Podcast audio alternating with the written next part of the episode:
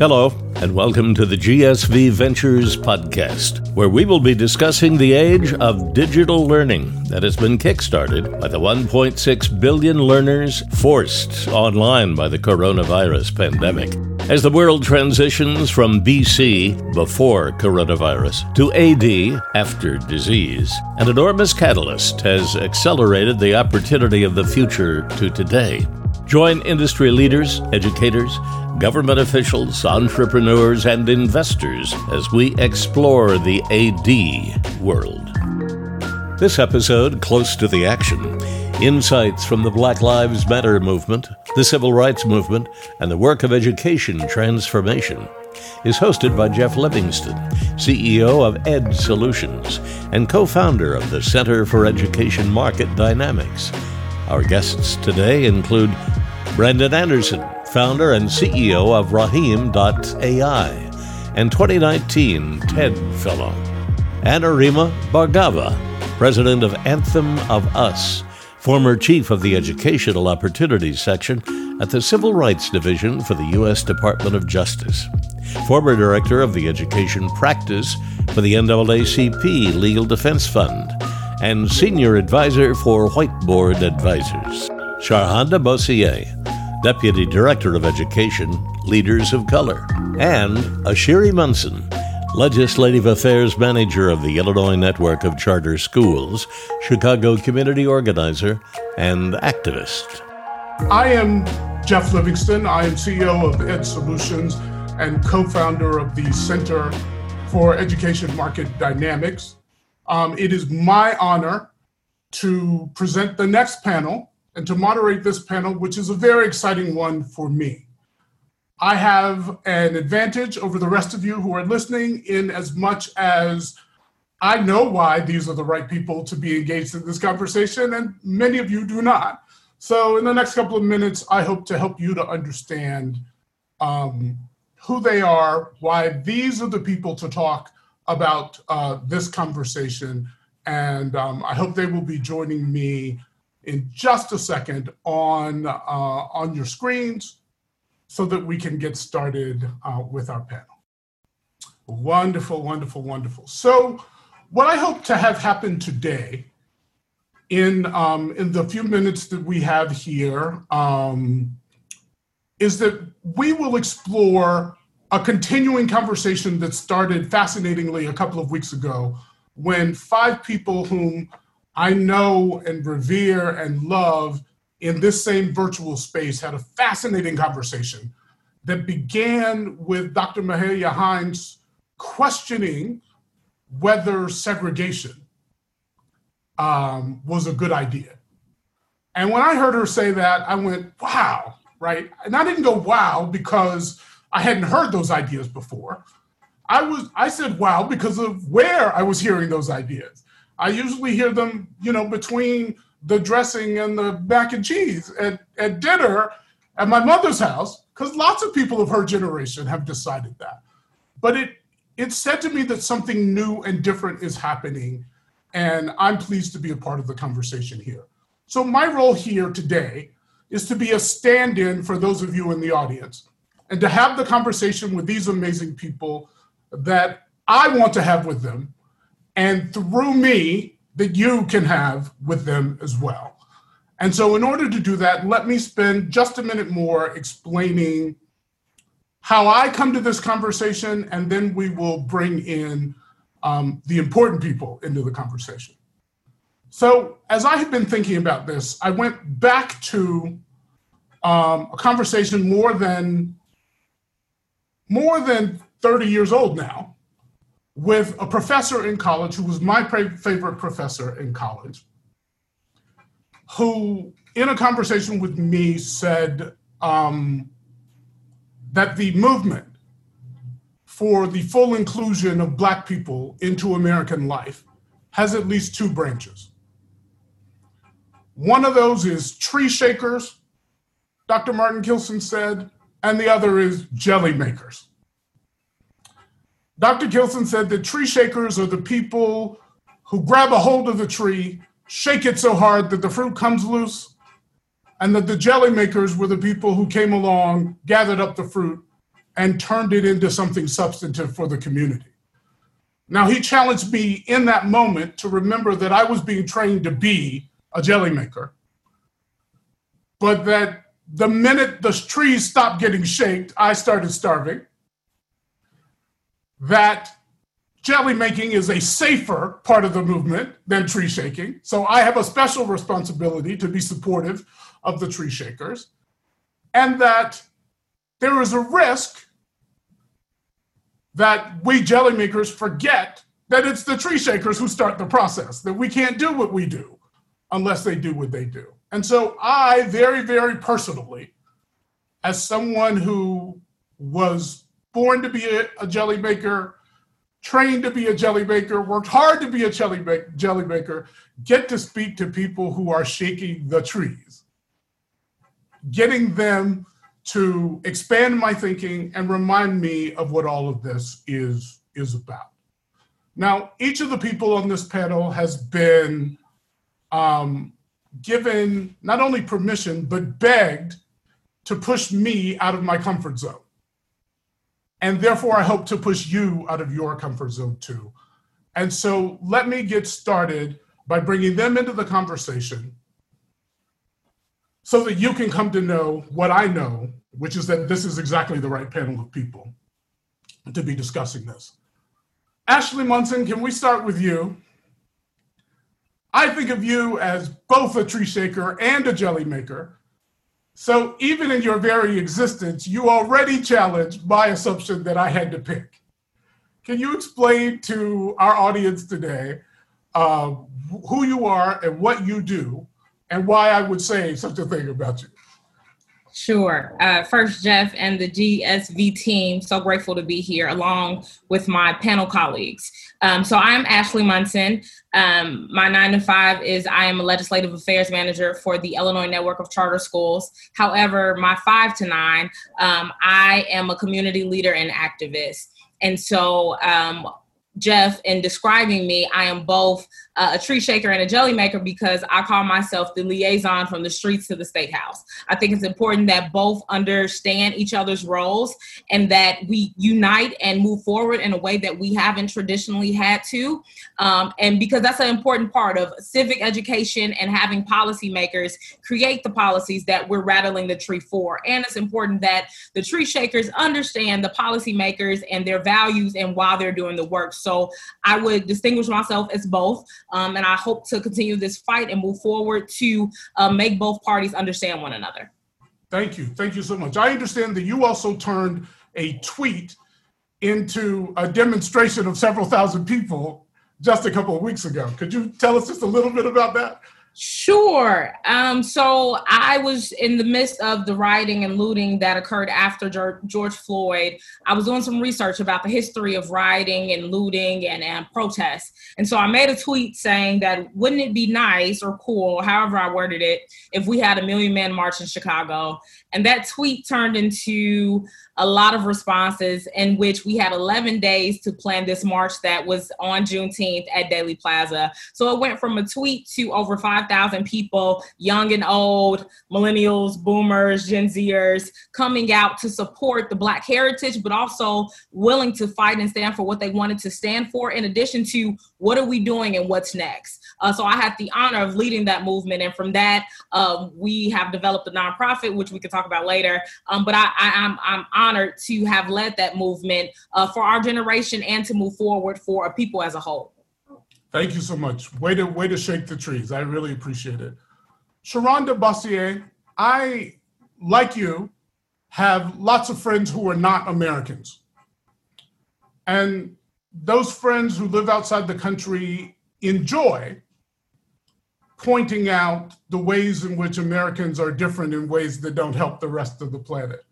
And in a, in a recent conversation, one of them pointed out to me that Americans are, in his estimation, more warlike because no Americans have living memories of invading armies marching past our front doors the way that lots of Europeans do, lots of Asians do, lots of Africans do, lots of of Latin Americans do. But but people from the United States don't know what it is to be invaded by armed men. And it occurs to me that some of us do know what that is like. Some of us have known what that is like for two generations in the same neighborhood, and three generations if you go back further. I believe you are one of these people. Could you explain to our audience um, why I would say that and introduce yourself in the way that you think best? Yeah. Thanks for having me. Um, my name is Sharhonda Bossier. I'm the Deputy Director at EdLoC, Education Leaders of Color, uh, and I am a native of Los Angeles, California. I grew up in the Watts section of the city. Uh, and I know very much what it's like to have an occupying force uh, into your neighborhood. Uh, I am 36, and that has happened in my lifetime twice in my city. Uh, most recently, when the National Guard was deployed in response to some of the protests in uh, response to the killing of George Floyd.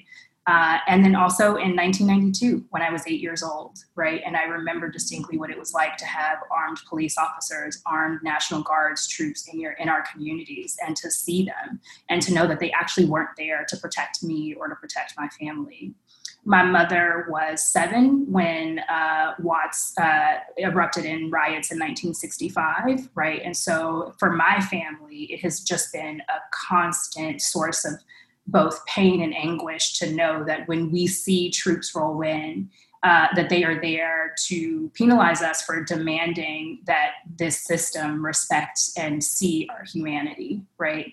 Um, and I think about what it was like for my grandparents who migrated here from Louisiana. My grandfather was the son of sharecroppers, right? Uh, and in 2016, I was in Baton Rouge uh, protesting the police killing of Alton Sterling. And that was one of the most heavily militarized police forces I ever encountered and that was home. And my family was definitely worried about my physical safety when I was there. And so when people talk about Americans not knowing what it is like to have an armed occupying force in your communities, I say that you have not talked to poor Americans, you have not talked to poor Black Americans, you have not talked to poor Brown Americans, because if you just asked us, we would tell you the number of times police, National Guardsmen, sheriff's deputies, et cetera, have swarmed and invaded our communities in the name of keeping the peace. Um, and it's really been about controlling us, our bodies, and our calls for liberation. Thank you, Sharhonda.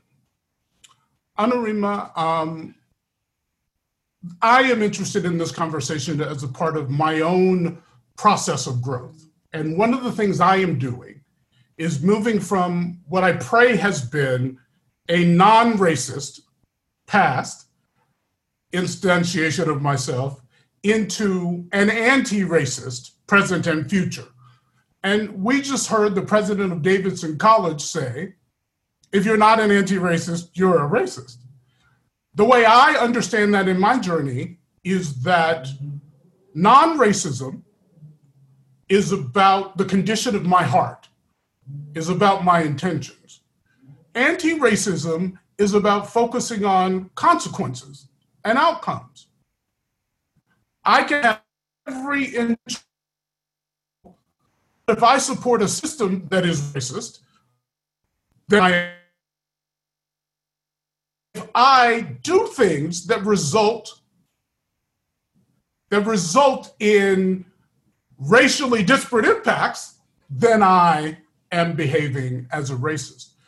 It occurs to me that as a civil rights lawyer, Anu, you know something about this difference between intent and impact. And I wonder if you would discuss that a little bit as you also introduce yourself. Sure. Uh, thank you. It's a pleasure to be here with all of you. Uh, let me just start by saying I come here in solidarity and from the work. I am not Black and I have not lived the Black experience.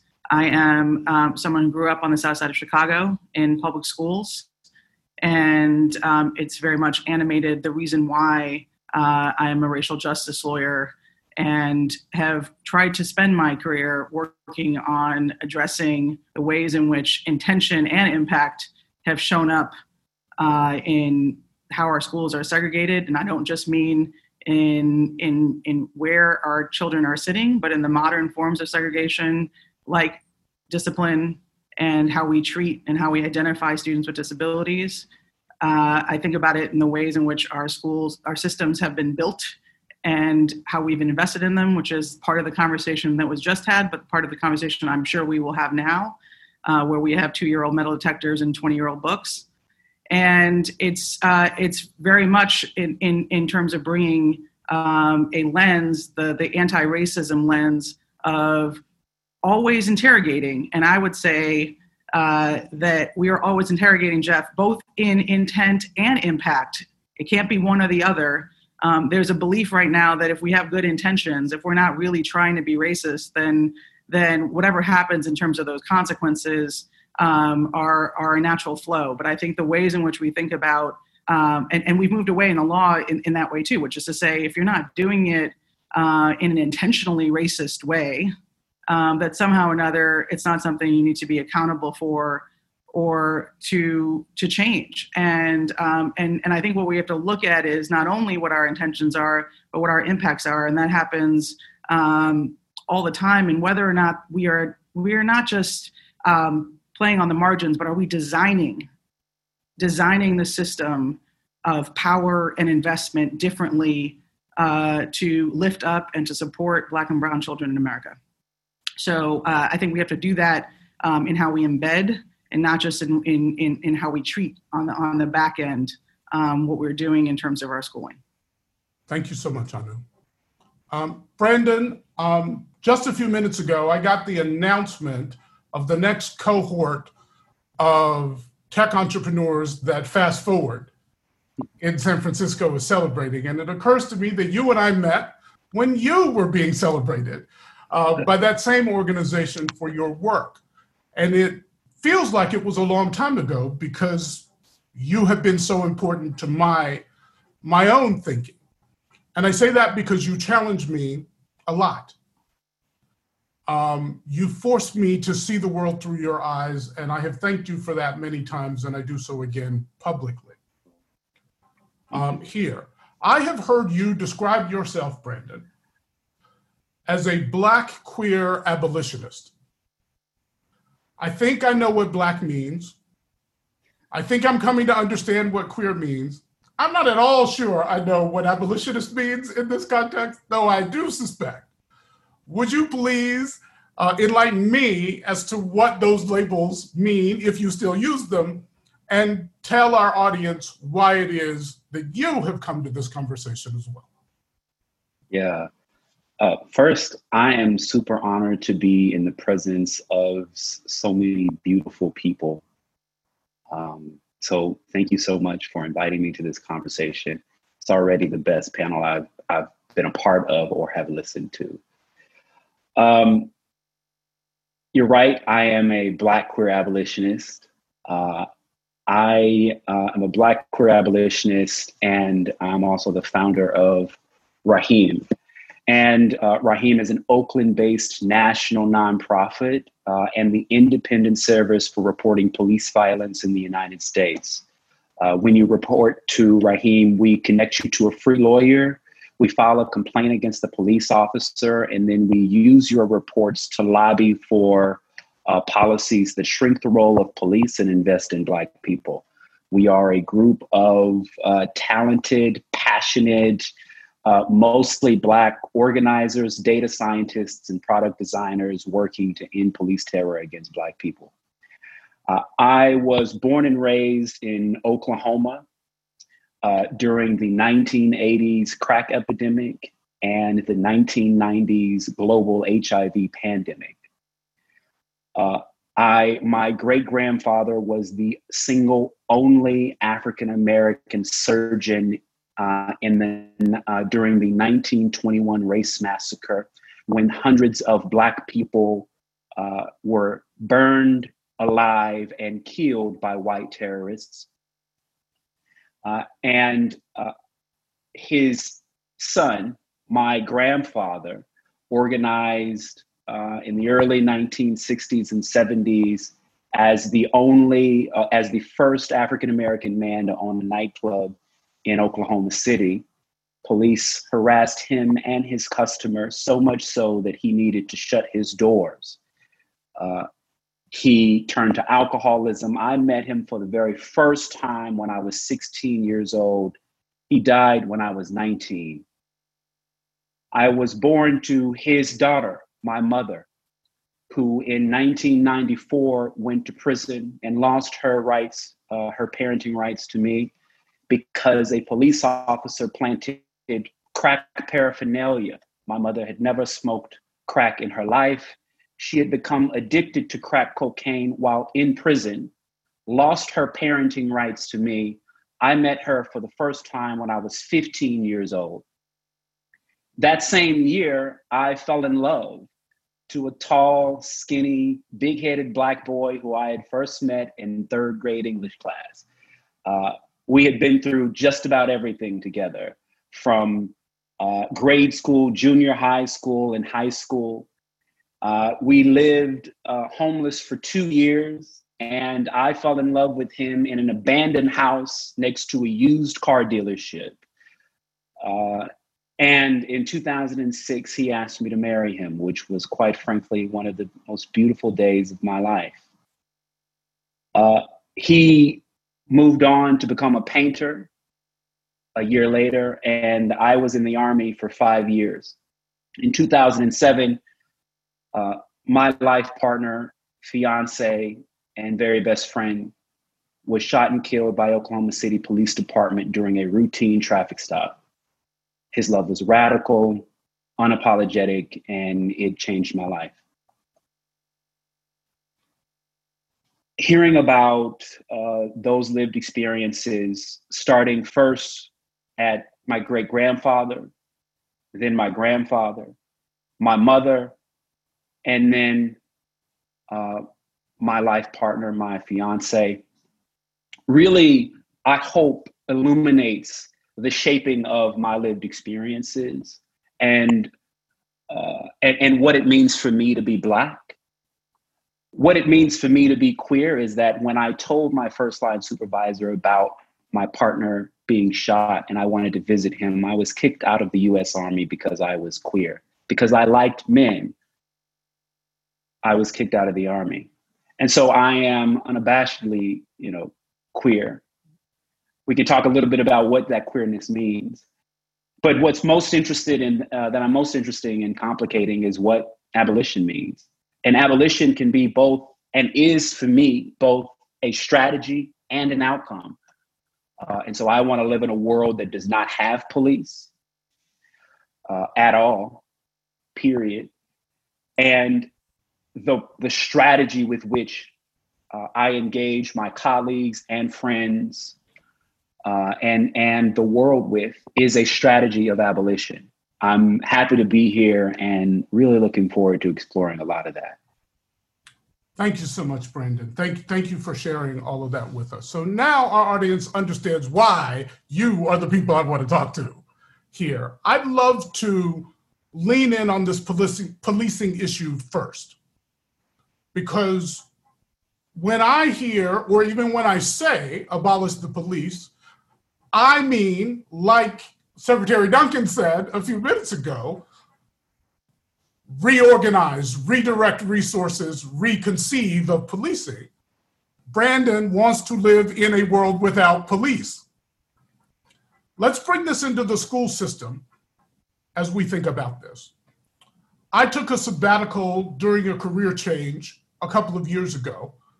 And while I was in Latin America, I looked up at uh, a CNN en Espanol screen and saw a skinny young African American girl being thrown across a classroom by a uniformed police officer in South Carolina. Now, that touched me deeply for a couple of reasons. One is that I have been both a student and a teacher in that very room. In fact, the video was taken by the daughter of a classmate of mine and I have a niece who was two doors away in her math class at the time. And I remember going through a lot of emotions. I thought, oh my God, how dare he do that? And I thought, what would happen if that were my niece? And I immediately called my mother and said to her, Find out who needs bail money so I can send some. Because where I come from, if especially a young female member of a, of, of a family is treated that way, several of the male members of her family are immediately going to respond in ways that are that are violent. When she told me that no such thing had happened, I knew immediately what the world found out later, which was that she had been orphaned and lived in a group home, and that made her especially vulnerable. But what I did not think of until later, that's related to this conversation, is why the hell was there a police officer in that school in the first place? Why, you know, Anu, why are there more classroom, more schools with police in them than there are with nurses in them? Why is that something we have decided to bring from the outside society into the schools? And should we first abolish policing in school buildings? What do you think, Anu? So let me just um, thank you for for talking about what happened in South Carolina, which is something we have seen in schools across the nation. And um, you know, being someone who spent my my time, a lot of my time, trying to bring those cases and and and and put some pressure from the from the legal end, um, you know, seeing five year olds who are handcuffed and shackled for having a temper tantrum, a little girl in Florida. Um, I mean, I could I could go on with with so many of those instances and places where it's a matter of routine, right? Where uh, where 12, 13, 14 kids are arrested per day for doing things like wearing the wrong color socks or, or, or rolling their eyes in the wrong way, uh, disrespect, insubordination, things that are, are, are subjective. And so we've gotten to a place where what, you know, when I was growing up in, in, in Chicago, we remember who was suspended and expelled, and you remember what they were suspended and expelled for. And now we're at a situation where even in places like Texas, 60% of students in 7th through 12th grade have been suspended or expelled at least once. So it's not just it's it's the ways in which we have created a system um, where uh, the goal is not to keep students in class, but it's an exclusionary practice of of of uh, setting up a system in which um, we're perpetuating the fact that we have one in, in three black men who are going to go to prison and not necessarily to college, right? That that is a higher percentage, um, and um, and so what I would say is there's a reason why um, 14 million students in America uh, go to schools where there are cops, but there are no nurses, psychologists, counselors, or social workers. Um, and um, that's because of the ways in which we've thought about, uh, you know, who are good kids and bad kids. Um, how we thought about moving from a, a, a, system of zero tolerance and saying, well, we're not doing that anymore, but instead, um, we're just going to police um, everything that happens within the, the school building and it's it's in relation to what we we want to say to our kids about their relationship to authority and their own agency and trauma. And um, you know part of what i've spent my time doing in the last couple years is what what structures are leading up to the moments of violence? And then how do we actually think about how do we transform differently from those moments of violence? And i think back to ferguson where you know i talked to so many little kids who said to me they assassinated my hero and they weren't talking about Michael Brown, they were talking about the African American superintendent who had been pushed out by an all white school board four months before Michael Brown. And what it means to not have anyone who they can look to who is um, in those spaces as someone who's supporting their education and supporting an education where in Ferguson Middle School, you don't have 50 students who are arrested per year so that they can get help, right? That's right. Um, so that's that's where I think I think we have set up the system this way and it's time for us to set up a system a very different way. Back to the question of what's our intent and how we design um, the spaces that we are educating our children in. Thank you, Anu. Let me invite all of you on the panel to unmute. The taking turns part of the, the program is over. We're going to have an open conversation. And I, I want to lean into this more around this notion of policing and schooling because the physical presence of the cop is not the only way that the culture of incarceration comes into the school, right? Um, some of you on the panel have personal experience of the impact of incarceration on your families, of um, the war on drugs, and the way it was conducted on your families. And students bring that to school too. And that also uh, incorporates itself in there. Would anyone like to uh, address that? Or anything else that came up as you have thought about this? You sort of started your question asking, you know, do we start with sort of defunding or abolishing police in schools? And I think we can do both, right? I think it's a both and. And I think we've seen in places like Los Angeles and Minneapolis where activists have said, you know, we are going to focus both on city police forces, but also the police forces or the divisions of the police force, right, that are focused on schools. And um, I, and to your question about sort of the, the the culture of policing and how that enters schools. You know, I sort of got my start as an organizer and activist in um, high school, and my grandfather, who was like really about like, okay, girl, you gonna do your thing. Like, I, I recognize this, right? Um, we walked out one day and across the street from my high school was a sheriff station right? And i remember the biggest fear being not that i was going to get in trouble with my teachers who liked me and were permissive in ways they probably shouldn't have been around my activism on campus right? But that a sheriff's officer or deputy would, would pick me up for truancy right? And that being picked up for truancy would be the thing that would again mean my family would have to engage with law enforcement and with the courts, right? And so if you think about what it says to Anurima's point about agency, right, we're talking about who is teaching us, what's happening in our classrooms, what curriculum we have access to, et cetera. And we're like, we're to walk out to make a statement, right? And we're to walk around the block because we don't really know where else to go, right? We're high schoolers.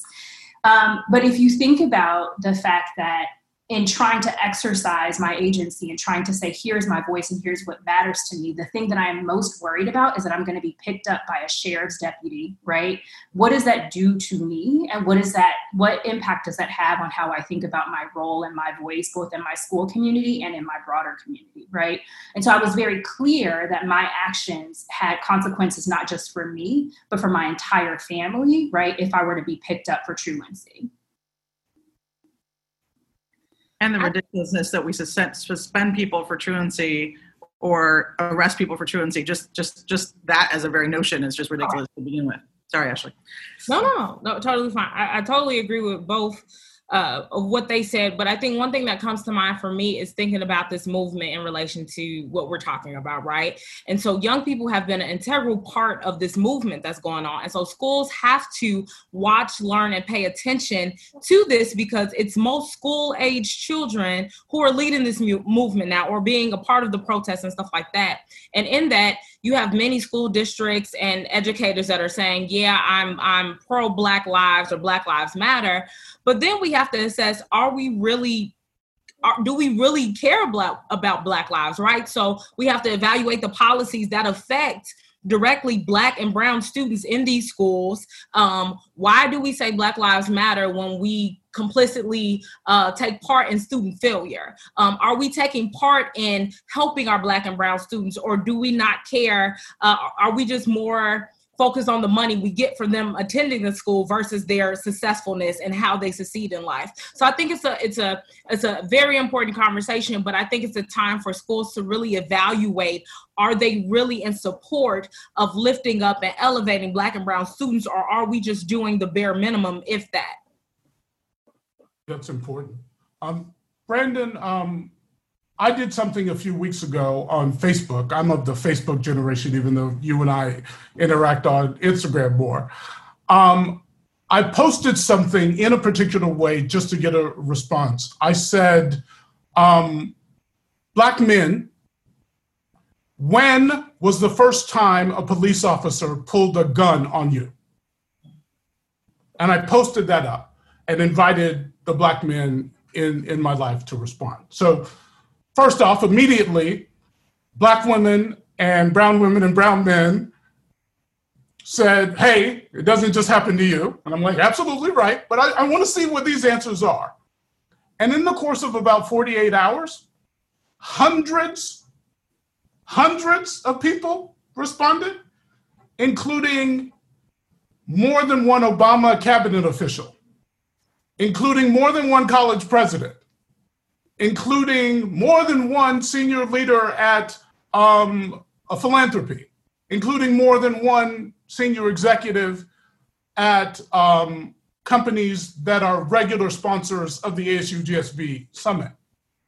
One of the things that was really important to me is that I had known most of these people for decades, and I had never heard those stories. I knew they were there just because I knew they were there, but I had never heard the stories, not even the two that were posted by my younger brothers. Mm-hmm. Right? So not only did we have this common experience of trauma, we also commonly dealt with it alone because we hadn't talked about it because we were raised to only bring good things into our homes, right? We were raised not to bring extra problems into our homes, and certainly not to do the kinds of things that might have caused our parents to want to do something about it and therefore end up interacting with the police in ways that were dangerous. Can you talk about that trauma, the fact of that trauma, specifically around Black people? All of us, those of us who are like me and comfortably a part of communities like GSV, but also those of those of us that we see on the streets protesting directly. Can you talk about the, the how that trauma should inform what we're trying to, to think about here today? Yeah. First of all, I'm really sorry to hear about uh, anyone who has a gun pulled on them. Uh, I also really appreciate the folk who jumped into the comments who said, What I know you know is that Black women for days have been harassed both sexually up and down uh, street corners and homes during domestic violence disputes. Their answers and calls for help have been ignored. Um, and oftentimes, uh, the real gag is that both Black men and men in general can continue to perpetuate systems of oppression and violence against Black women. And Black women are always uh, the people who are on the front lines when it comes to fighting for this movement around police accountability, uh, even with the common statistic of Black men are most likely to be killed by police than any other group of people. So, first of all, let's give a shout out to Black women who are always in this Amen. movement alongside this work. Um, and speaking of Black women, um, I want to tell you, I want to answer that question by the way my sister, um, who has, my little sister, my younger sister, who has been such an incredible inspiration to me in my life. Um, she was, my little sister was 28 years old and she was diagnosed with breast cancer two years ago. And when I found out, I organized friends to be at her chemo session so she wouldn't be alone during those sessions. I left my job for a few weeks to visit her. I live in Oakland. I visited her in New York to help her recover uh, her recover from her surgery, and I paid as much of her medical bills as I could afford. She's cancer free now, but a few months ago she called me, and she was like, uh, "Hey, I'm angry with you because uh, you did not drop everything you had going on in your life. You did not quit your job, break your lease, and put my relationship on hold, and move to New York to be with her until she no longer needed me. And that was a super hard pill for me to swallow. And so, of course, I asked a friend for advice. And I'll never forget what they asked me. Uh, is that reasonable?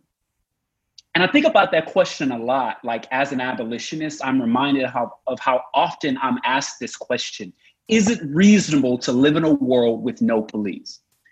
And when I asked my sister why she wanted to, why she waited so long to tell me all of this, her response was that she had lived a life that required her as a Black woman to avoid taking up too much space in any room, which meant asking for what she thought others found reasonable.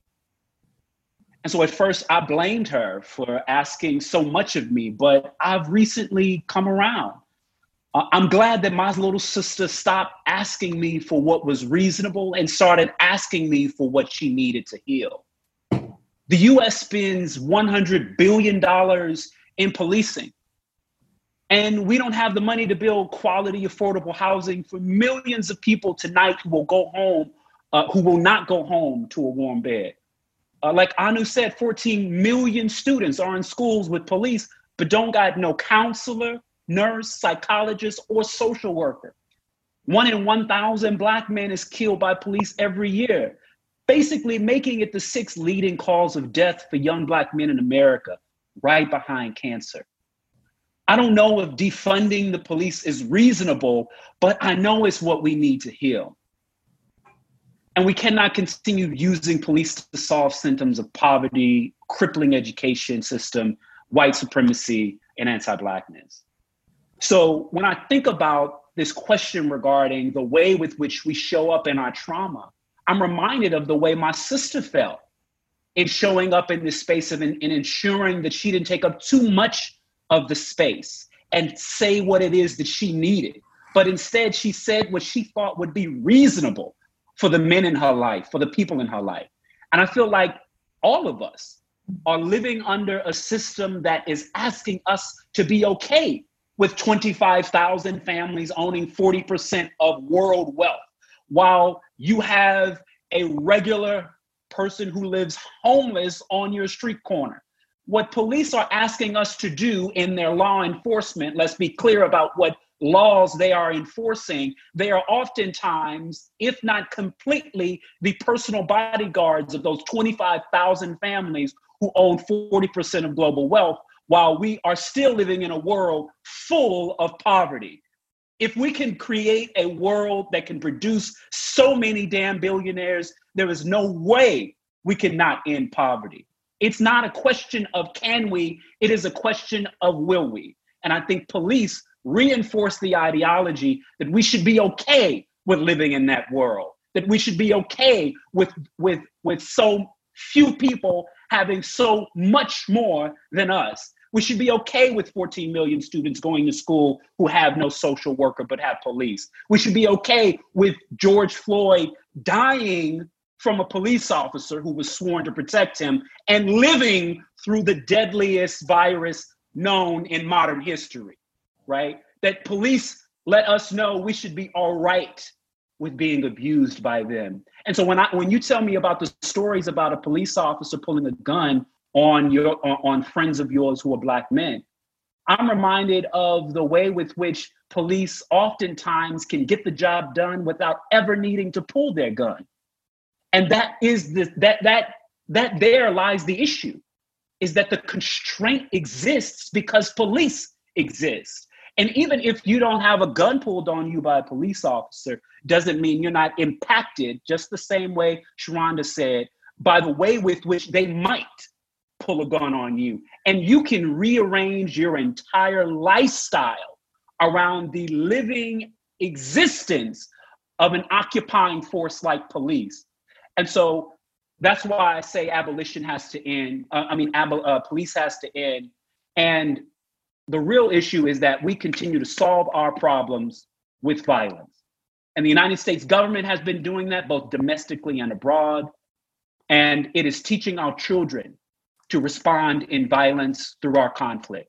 And if we want to teach children, ourselves, our children's children, and our children's grandchildren, it will require us to use different means of addressing our social conflict that does not include violence. And for that sake, if only for that sake, is the sole, re- if that was the only reason you wanted to abolish police, was to teach children that addressing social conflict doesn't have to rely on a badge and a gun or other violence, both domestically and foreign, it is, it, it is still a, a very good reason to abolish the police as as always, you all of you are expanding my thinking, which is exactly what I wanted to happen to here today. Thank you so much for doing that.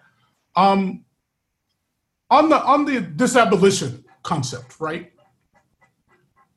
The dismantling of systems and structures. Let's take it back to school. Okay. I'm speaking to you all today from the village of Harlem in the city of New York, where if you are both black and poor, the chances of your ever being a college graduate is a single digit number. I've seen a lot of different single digit numbers, but I've seen, but they're all single digit numbers. So let's pretend for a moment that it's 10%. Should I think that school systems like this one in the city that I love are designed to promote the success of all of its students and fail 90% of the time? Or that they are designed to reinforce class and racial hierarchies and get that right 90% of the time? What if we took this concept of abolition with us into our discussion of schools? What might that look like? What might we, you know, what might we dare to think if we thought that the way we do school does not have to be the way we do school? Any ideas? I know I know you and I have spoken in other circumstances about countries that only have public system, only public schools. What might that look like?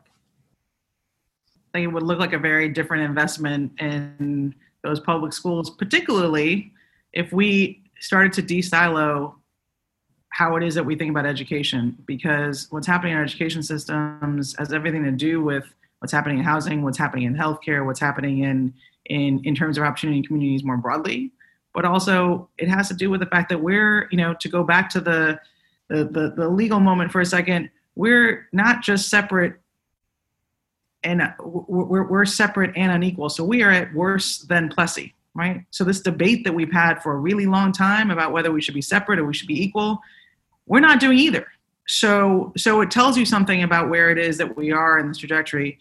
Jeff, if I may, I just want to say something about your post um, because the thing that struck me about it, and to your this question too, is that in 10 years, if we ask, if you ask that same question, you might have people who said the answer is when I was five and I was in school, mm-hmm. right? Um, of when a gun was first pulled on me, and um, and it also struck me that we don't realize the ways in which Philando Castile, Alton Sterling, Mike Brown, George Floyd, what it means for children to be watching the very things that we we can't even put into words what our trauma is, what it means for our children to be watching that too.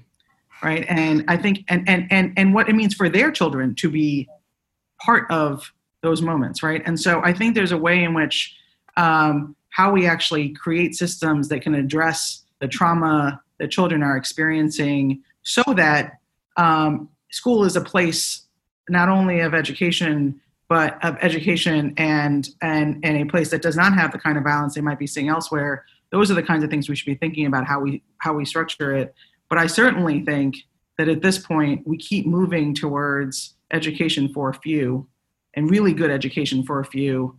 Um, and we debate at nauseum like what it is that we should do about affirmative action when we don't think about the fact that selective colleges to, to your point it's in the single digits in Harlem, but selected colleges are only 5% of our colleges anyway, right? And so what it, what's the term of debate that we're having and, and, and how narrow have we gotten in terms of whether or not we're actually having a conversation that's about all of our kids or even close to a, a, a high percentage or majority of those kids.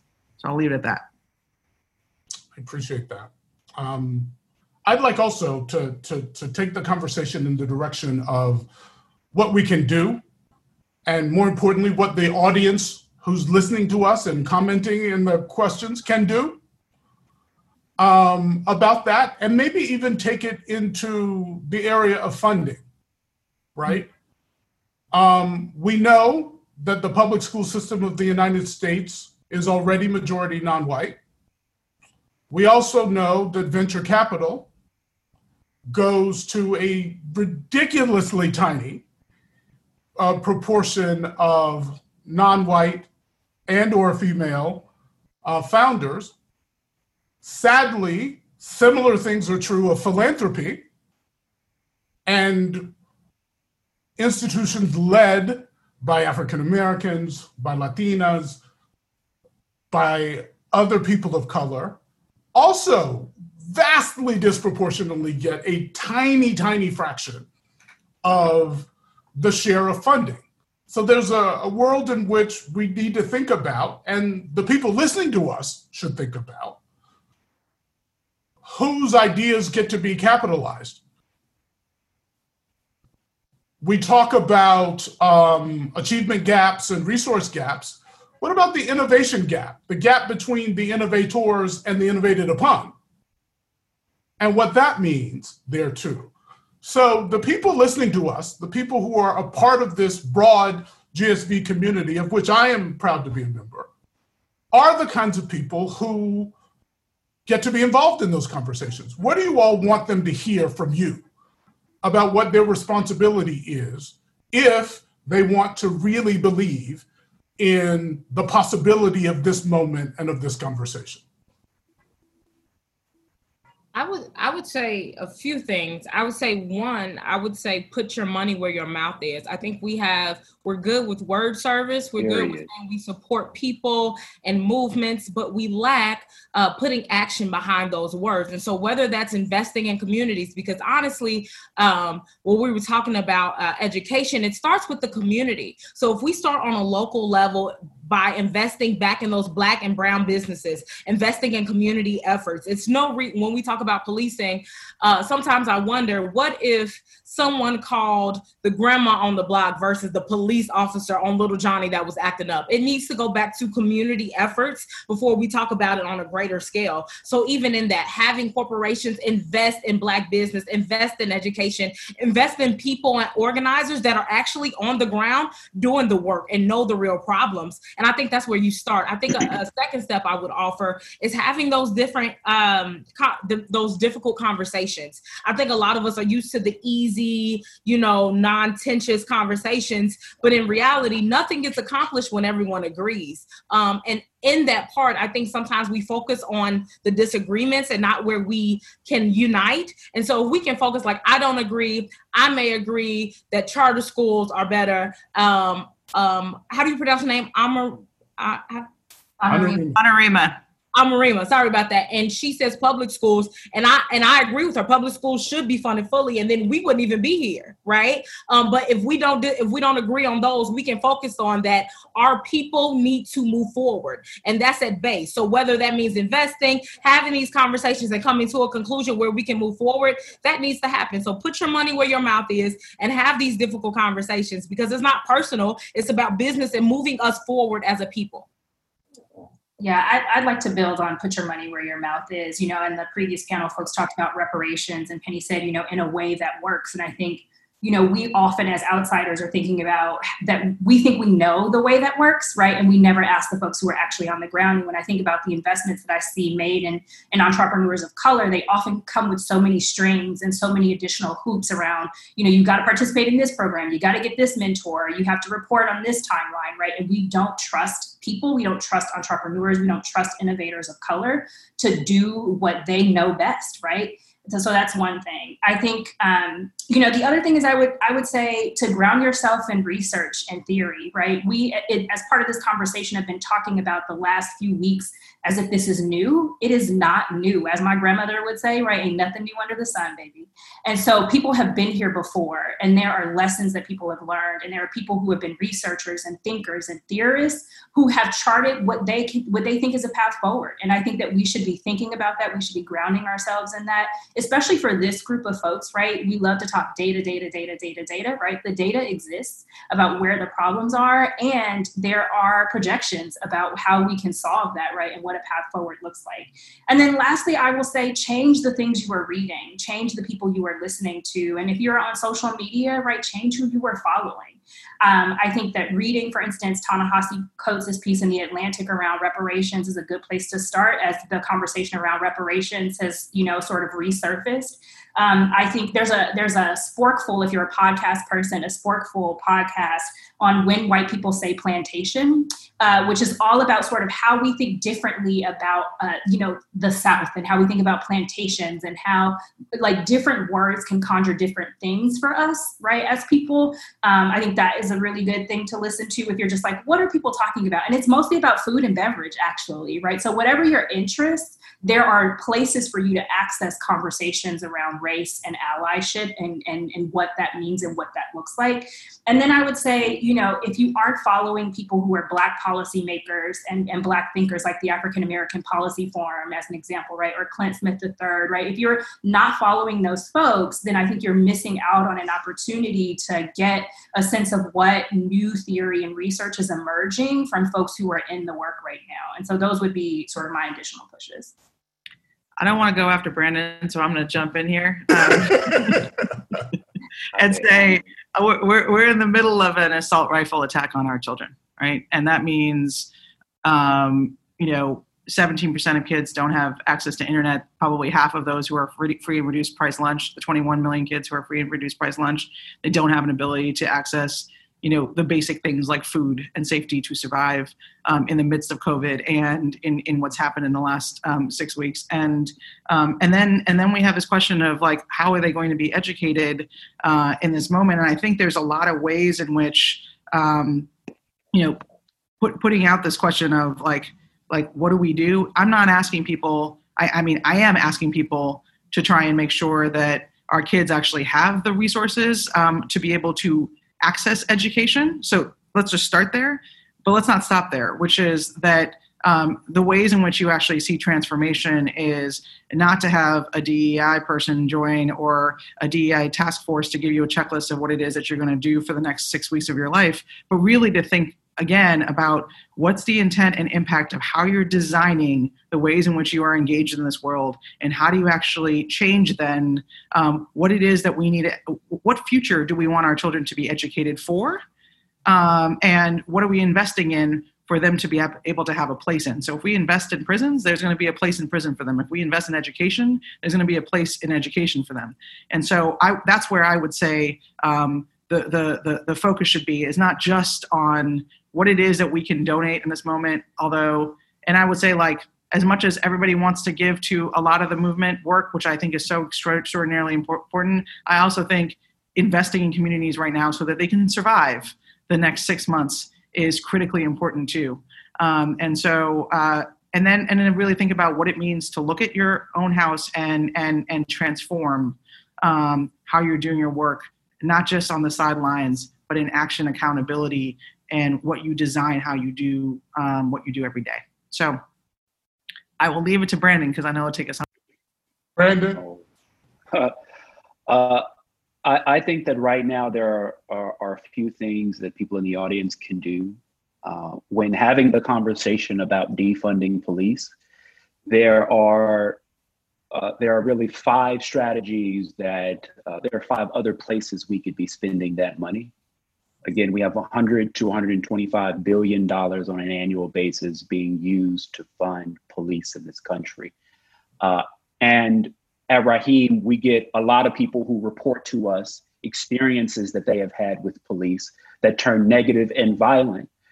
But if they had the things uh, invested in previously, we would have prevented any engagement with the police. And some of those things, for instance, are we had one person who uh, who reported to us they were harassed for using the bathroom outside. Another couple was uh, cited and assaulted for disturbing the peace they argued outside. Uh, and then these are all things that I do. I, uh, you know, I certainly use the restroom, but I have a house to use my restroom. Uh, I certainly argue with my partner, but I have a house to argue with my partner in. And so instead of funding police officers in better training them on how to be compassionate to people living homeless, build quality, affordable housing for people who live homeless. Uh, instead of the 80% of all calls that go to police departments across the country responding to what they describe as 5150s, which are people struggling with mental health issues, these are jobs that police officers themselves don't want to do divert those calls to a mobile rapid response team of medical practitioners who know exactly how to treat people struggling with mental health. When we ask the question around defunding police, it's crazy because we've been defunding education for years, right? I'll say it again 14 million students go to school with police officers but don't have a nurse. Fund nurses, fund psychologists, fund social workers. When it comes to social workers, Police should not be arriving on the scene. Is the fourth issue. Police should not be arriving on the scene when a person is calling for domestic violence disputes. Why? Because 40% of all the reported domestic violence disputes involve a police officer. Why? Because if you spend most of your nine to five engaging with the community with the use of a badge and a gun as the only tools to solve your conflict, wielding power is the only way with which you know how to solve that conflict in your own home. So don't send police officers to solve those conflicts. Send social workers who are trained to support people in those moments. And lastly, when it comes to uh, transportation, first of all, make it free. All right, gentrification is rapid. Uh, and it is growing throughout this country. And if we're pushing people out of the city, they help to build, then charging them more city, uh, then the city charging them more money to come back in the city, that ain't it. So uh, in, in the place that you live in, Jeff, New York City spent $250 million on armed police officers to, man, uh, to manage the subway eh, to avoid losing $200 million in fare evasion. The number one reason right. for fare evasion is not being poor, it's that the damn machines are broken. People jump the gate because they got to get to work. So fix the machines. Don't put armed security guards manning the subway. Those are five ways and areas with which we could invest in communities that don't involve having police. And lastly, I'll leave and say that I think that uh, if you want to donate to Raheem, it's www.raheem.org. Um, and I would, uh, we help people um, abused by police. And uh, shoot, you know, uh, we'd really appreciate the support. Thank you. Thank you all so much for allowing us to pack an eight hour conversation into 50 minutes. Um, thank you for expanding my thinking. And um, thank those in the audience who have stayed with us through this conversation, which I, I believe will be ongoing. I think it's important that we continue to talk, that the first panel should respond to this panel at some point, that we should, we should talk about how um, people who are not white and people who are white talk together about the same issues. And um, all of you in the GSV community, especially Deborah and Michael and the people at GSV, thank you for making room for this conversation, which is important. And thank you all for participating today and in future virtual conferences. Um, my friends, Sharhonda, Anurima, Ashley, Brandon, thank you so much for being all that I knew you could be. Thank you all so much. Um, see you very soon. This episode of the GSV Ventures podcast insights from the Black Lives Matter movement, the civil rights movement, and the work of education transformation is brought to you by the 2020 ASU GSV Summit, September 29th through October 1st at the Manchester Grand Hyatt in San Diego, California. The ASU GSV Summit wishes to thank our sponsor partners, including the Bill and Melinda Gates Foundation, Google, and Strada Education Network. Please visit ASUGSVSummit.com for more information.